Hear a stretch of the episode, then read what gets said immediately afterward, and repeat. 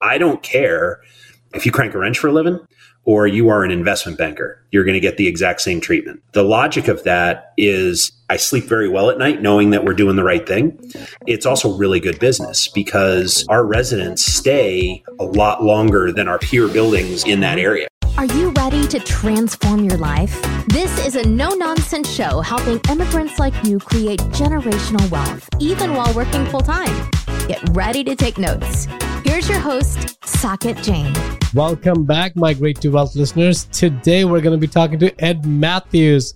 He's a fellow syndicator, avid real estate multifamily, which is my favorite asset class. And you guys know about that because I've bored you to the death about it. But we're going to hear it from Ed today. Thank you so much for having me. Yeah. So, Ed, you're in Connecticut, correct? That is correct. Yep. Awesome. Awesome. So, Ed, we usually start this program, this show, with a journey, with a story, right? Sure. And I'll give you some context behind that.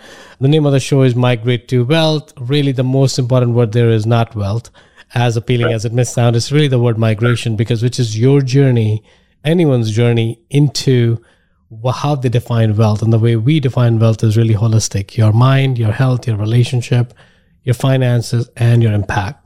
Really, five dimensions of calling yourself a complete human right? Yeah. That's really how we're focusing on. So that's really, we would love to understand your journey sure. into wealth, your migration into wealth. How did that happen? What did the yeah. path look like? I know you can talk it for maybe five days won't be enough. But we're going to focus on a very small snippet of that, which is doing what you do right now. So I started off as a uh, working in technology, working for a whole lot of startups on the West Coast. Were you in the Valley? When I was with Coupa, I was in San Mateo. And then I worked for Elance for a while, which is now Upwork, yeah. and that was in Mountain View. And yeah, so I was all over the place. But awesome. I lived on the East Coast, and my office was on the West Coast. And oh, so I, no, it doesn't. And so married, two daughters, and I was traveling 150 to 200 nights a year. And so Oof. I read Rich Dad Poor Dad in 2008. It fundamentally changed yeah. my view in terms of being, you know, I was seeking my fortunes in the technology world and realized that yes, it is possible to build wealth there, but a more streamlined way to do it is actually to start my own business. And so after some hemming and hawing, I overcame the fear of actually pulling the trigger. It took me a while, but uh, bought our first multifamily in 2011 here in Connecticut. Awesome. And was uh, basically flip a couple of houses. I'd take the capital, I'd go buy another multi. I'd flip a couple of houses, take the capital, go buy a multi. And over the course of about seven years, that side hustle turned into, you know, a portfolio that allowed me to, that basically surpassed my annual income. And, you know, for all intents and purposes, I was free. So I left the last company I was with, which was DocuSign, and started full time in uh, February of 2018. And That's so we've been doing the uh, multifamily. Originally, I was starting off with just myself and my capital and realized that I'm not infinitely wealthy. So I needed to actually raise. And so, you know, we did friends and family and, you know, a lot of my colleagues from Silicon Valley had, uh, had said, Hey, we want to invest too. And I said, let me go break some things first. Let me turn yeah. this side hustle into a business. And so that's what we've been doing over the last several years. And so far, so awesome, good. Ed. Yeah. So why did you pick multifamily? You know, when you read Rich Dad Poor Dad, he doesn't talk multifamily at all right? He talks about real estate and asset versus right. liability. So, how did right. you find your way into multifamily? So, it came down to Maslow's hierarchy of needs, right? I mean, shelter is the baseline of what human beings need to be able to exist. So, it started there. And I started looking at the various asset classes and how they performed. I mean, we had in 07, 08, 09, 10, you know, we had gone through in my lifetime the worst economic cycle since the depression and multifamily, particularly C class family multifamily actually fared pretty well. And mm-hmm. so that piqued my interest. The other fact was that it was something that I could understand very quickly and learn how to operate very quickly. And, you know, it was plentiful in the state that I live in here in Connecticut. So those were the primary factors.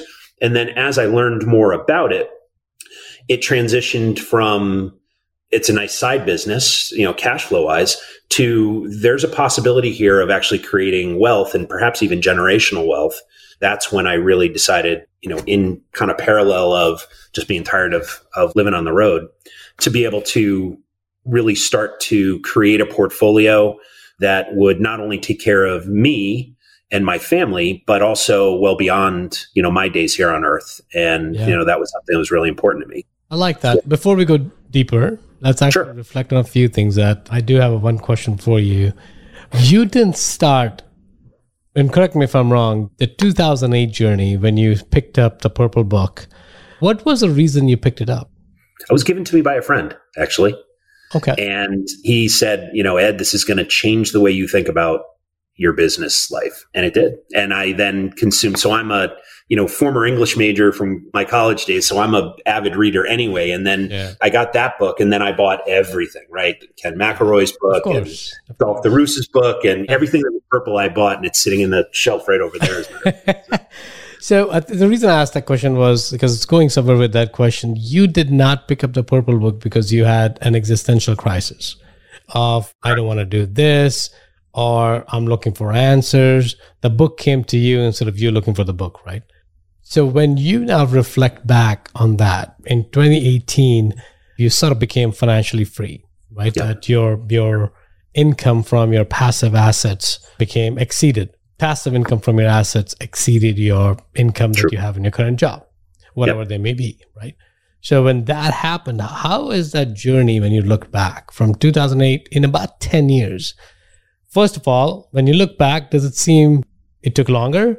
Does it seem it was way shorter than you expected? What are your thoughts on that? Because the reason I'm asking this question is because most people think that they have to work for 40, 30, 70 years before they can get to that point. And you proved it that you got there in 10 years. Yes, you had to do some flipping, you had to do a little bit of extra work beyond your day job, right? So it's not right. just you didn't use the money from your day job only to do that. So right. help us understand, give us the context. So for me, I would love to claim that I had this grand plan and it was a, you know, 30 page PowerPoint presentation that I gave to my wife and convinced her, you know, in yeah. 2008, this is going to be our path. And by 2018, we're going to be able to be free none of that's true. Right. So, yeah. you know, for me, it was, I loved my job. Right. I loved working for technology companies. I loved working with the customers that we dealt with. I loved the, you know, the process of it. And, you know, I really enjoyed in that role. And so I never really thought that I would leave. And then I had two little girls who were amazing. And I realized that leaving on Sunday night and coming back Thursday night or Friday morning, it was going to be really hard for me to have an impact in their lives. Right. And so my plan changed and technology and that career became a lot less important to me. And on the side, I had been doing the real estate thing because, you know, I was viewing it as retirement. Right. So mm-hmm. when I, you know, turned 65, I would have this and of course my wife and I could live off the annuity and away we go. But 08 to 2012 actually presented a really amazing opportunity. I don't want to say once in a lifetime because I think another one's coming. But, you know, the fact is, is that we were able to acquire a lot of property for, you know, relatively modest amount of money. And we were able to leverage it and we were able to increase the value and increase the cash flow over the years and we woke up one day and realized we're getting really close to yeah. Doubling up our income.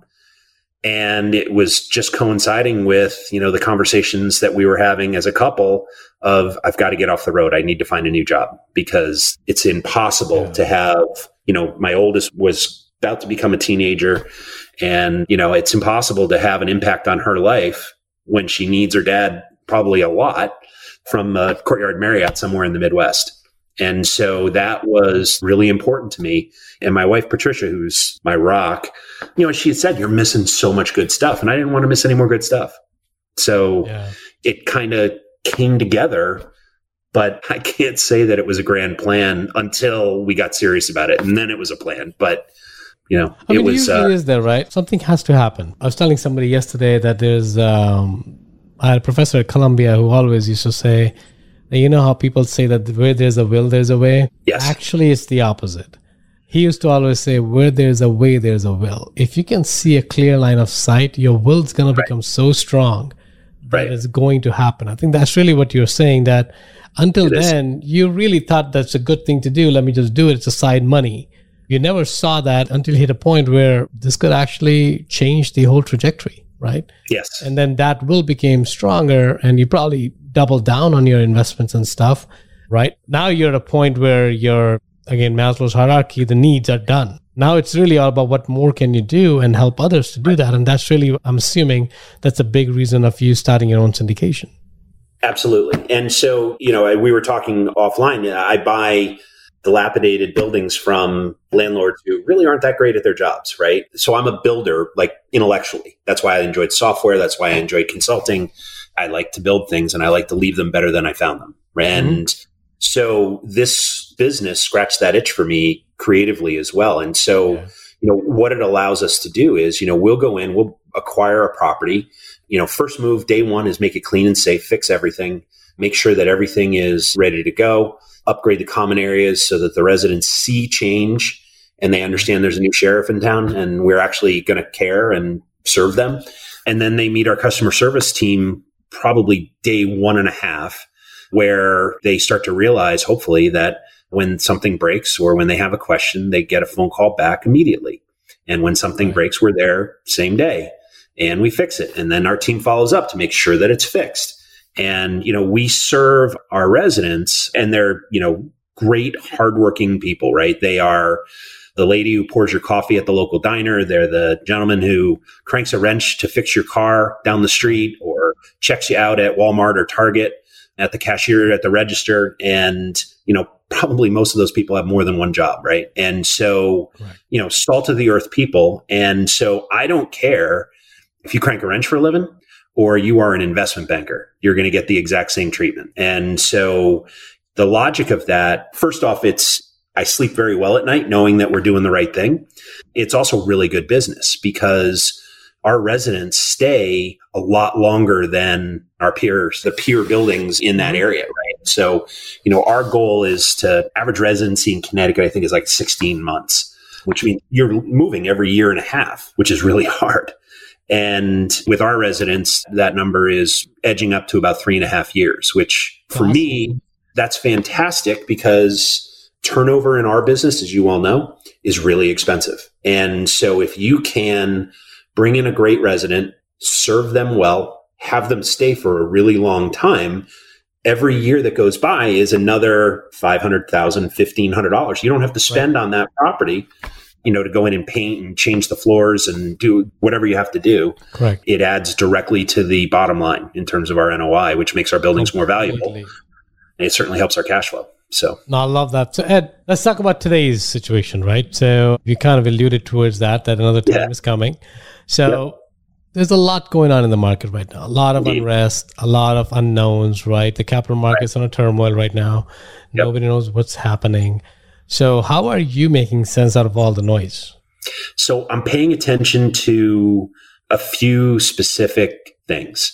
I'm looking at Silicon Valley and them going out was something that certainly got my attention. But one of the things that I'm always looking for, and I listen to people like Jamie Dimon, for instance, who talks about the capitalization of the larger banks and the regional banks. And, you know, this is not 2008 the banks are far stronger from a balance sheet perspective.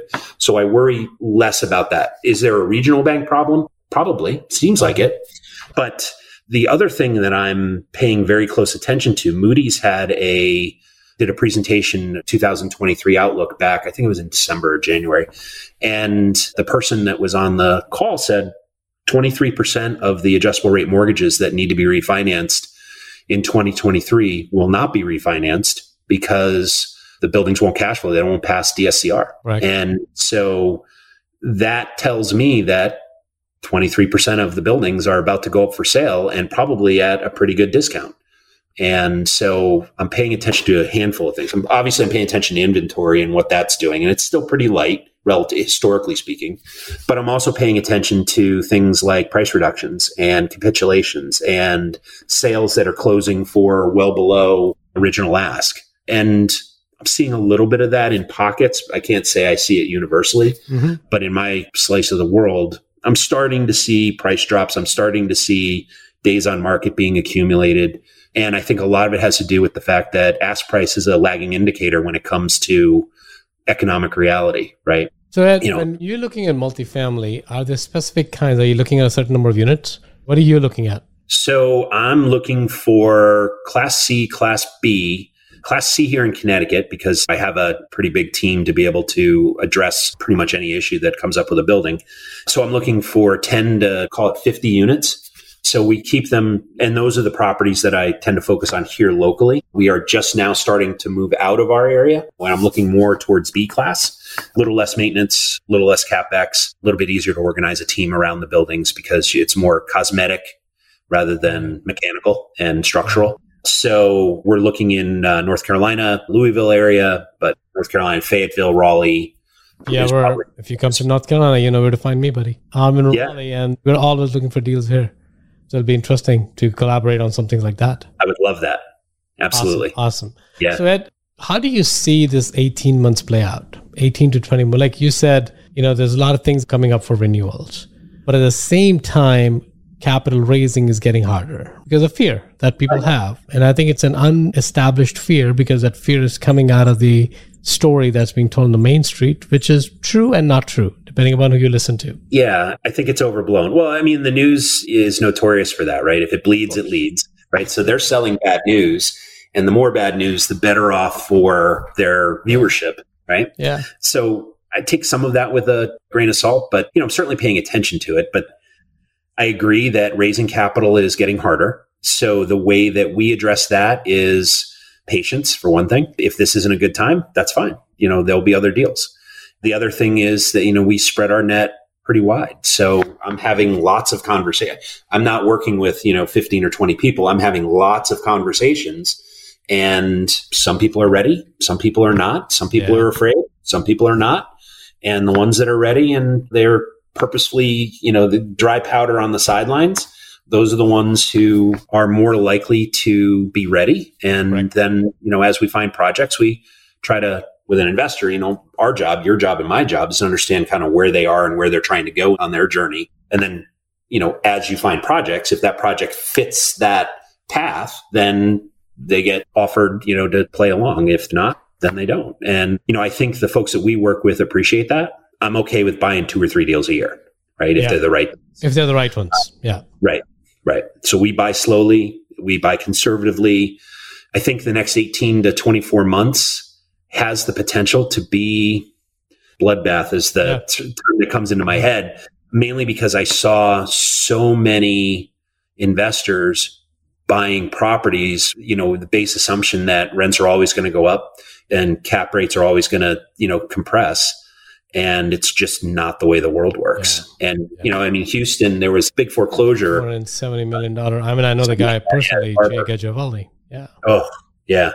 I mean, you feel for them because I was actually paying, I was watching it happen on Twitter, you know, in terms of the communications that that group had with their investors and how hard they were trying to fix it. And they, you know, till midnight the night before they foreclosed, they were trying really hard to fix it. But, you know, the problem is there's an economic reality. And if a building won't cash flow, it's too much risk. And, you know, when you're talking about, I mean, even if it's a dollar, let alone 200 plus million, too much risk, they're going to take their chips back and move forward. So Right. it's, uh, it's very sad because a lot of people lost a lot of money, but I think there's a lot of that out there. I think There's there's, a going lot. to come, right? As you said, a lot of the bridge loans, the arm loans are going to mature. Yeah.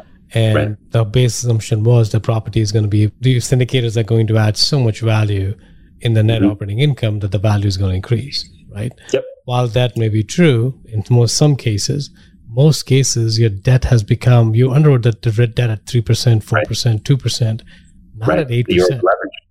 Right. Yeah, and you're over leveraged. So it's just not going to work. The math doesn't work at that point, which, Right. you know what, I'm pretty sure you're the same way. That's why I love multifamily. It's really the math. I mean, you can put your emotions into it and fall in love with the property, you're going to get screwed. It's Guaranteed. really math. If the math doesn't work, don't buy it, period. Right. That's it. Right. I met this gentleman. I wrote an article about it on my blog actually a couple of years ago. I was meeting with this guy and, and I'm a passionate, high energy kind of person. And it was in the context of a flip that I was buying. And we struck up a conversation. And for whatever reason, he either took pity on me or saw something in me and wanted to help. And he said, I'm going to tell you one thing. He said, I flipped over, I think it was like 100 houses at that point. You and I are not in the real estate business. We're in the arithmetic business. And I went, okay, educate me on that. And he said, Yeah. I don't see hammers or I don't see wood and nails and steel. I see spreadsheets. Yeah. And if it works, I buy it. If it doesn't, I don't. Simple. And it was such a clarifying moment for me that it snapped me back from, oh my God, I love this property, right? That dialogue ended the moment that gentleman told me that story. You have to. And it's kind of like, I think everyone has been in that journey, right? I remember buying in my backyard, which wherever I was living at that time, started buying properties in Indiana, in Kansas City off of spreadsheet, literally spreadsheet. Right. And I tell that story to a lot of folks that it really depends upon when you know what you're looking at, you don't have to look at the property. No. I mean, you need to have somebody there who you trust. But once they give you the numbers, once you've done it enough times, the spreadsheet will tell you a much better story than anything Correct. else. Right. Yeah. I mean, a, a lot of the offers, looking at that. a lot of the offers we make today, and we make offers on every building that comes across. We don't, you know, whether the ask price is ridiculous or not, we're putting in a bid. And, you know, the fact is, is that we're going to buy a building on our numbers rather than what, you know, Right. someone who may be emotional about this and needs to get that money or would like, you know, is looking at the building as a lottery ticket of some sort. Yeah. You know, I've had so many conversations with building owners that, you know, insist on a, you know, vintage 2021 price point. And my point is, you know, sir, I'm happy to buy it for the number you want, but you have to give me 2021 vintage terms. So if you want to do seller financing and we can Right. negotiate a 3% interest payment over the course of 30 years, I am happy to do that deal. And in fact, I would sign today. And almost everybody's like, yeah, I don't think that's good for Yeah, me. I said, not going to happen. it's not, right? Right. Yeah. But it makes the point that I want to pay a fair price so that, you know, the owner gets what they need. I get what, you know, me and my investors need. And it's bought in such a way that there's an opportunity to grow the value of the business and grow cash flow. And then, you know, five years down the road, we'll decide if we refi it and keep it or sell it off. Most of them we sell. Correct. Correct. Correct. Well, Ed, this has been delightful conversation. I continue speaking with. I'm not. It's a passion of mine, multifamily. I don't Me think too. it's ever going to change. Although I was starting diversifying outside of that too, but it's still going to be the bread and butter for what I do. So thank you again for your time. We're going to pleasure. end of our show here. Two last questions. First question is if you were to go back to your young self, 19, 20 years old, what is one insight you'll share with that person? that I would have started. So I bought my first property when I was, let's see, 41. Mm-hmm. I would go back 20 years and tell that 22 year old who just graduated from college to start buying immediately because my freedom at 19, let's see, so 2018, I was 48, 49. You know, I might have been in my late 30s when I got to that point and I wouldn't have missed, you know, 10 years of my oldest daughter's parent teacher conferences and chorus concerts and all that other stuff, right? Right. That That's is awesome. absolutely what I would tell them. That hits home for me as well, man. Thank you for sharing that. Sure. Last question, Ed. Where do you feel humanity should move towards? Wow, that's a really profound question. I think that acceptance and tolerance is in pretty short supply these days. And I think that the more we accept everyone for who they are and what they bring to the table, value systems, character, all of that, I think the better off everyone would be instead of drawing lines between us, political lines, uh, whatever, religious lines, whatever.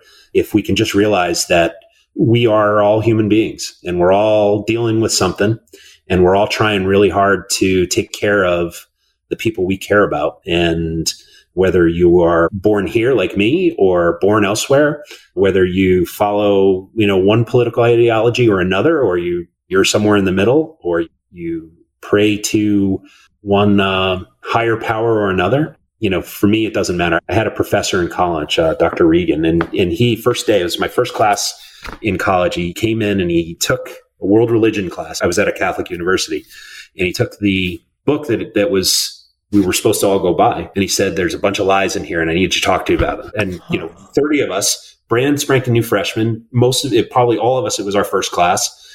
And I was terrified, right?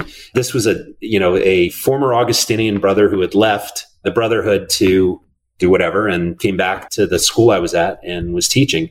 He said, if you take anything away from this class, this is what I want you to take. He said, everybody's right and everybody's wrong. And, you know, the fact is, is that if you look at the various historical documents, the Bible, the Quran, whatever, right? They all tell a very similar story. And he said, I have a theory about that. And that is that, or we are all praying to or following the same being, just different faces. Mm. And I thought, wow, that's really interesting. Yeah. And it kind of changed my view of the fact that, you know, just because I follow one value system doesn't make yeah. me right, you wrong. Right. I love that on that high note of unification because I believe in that. Sometimes it gets harder to practice and we all need reminders right? So that doesn't mean perfect. There's always a reminder is needed and that's what i love about this question man because it kind of gives you a perspective or reality check and yeah. yes money is important but these reality checks are more important as well to make Indeed. sure we're living we're living a good life that we're happy with.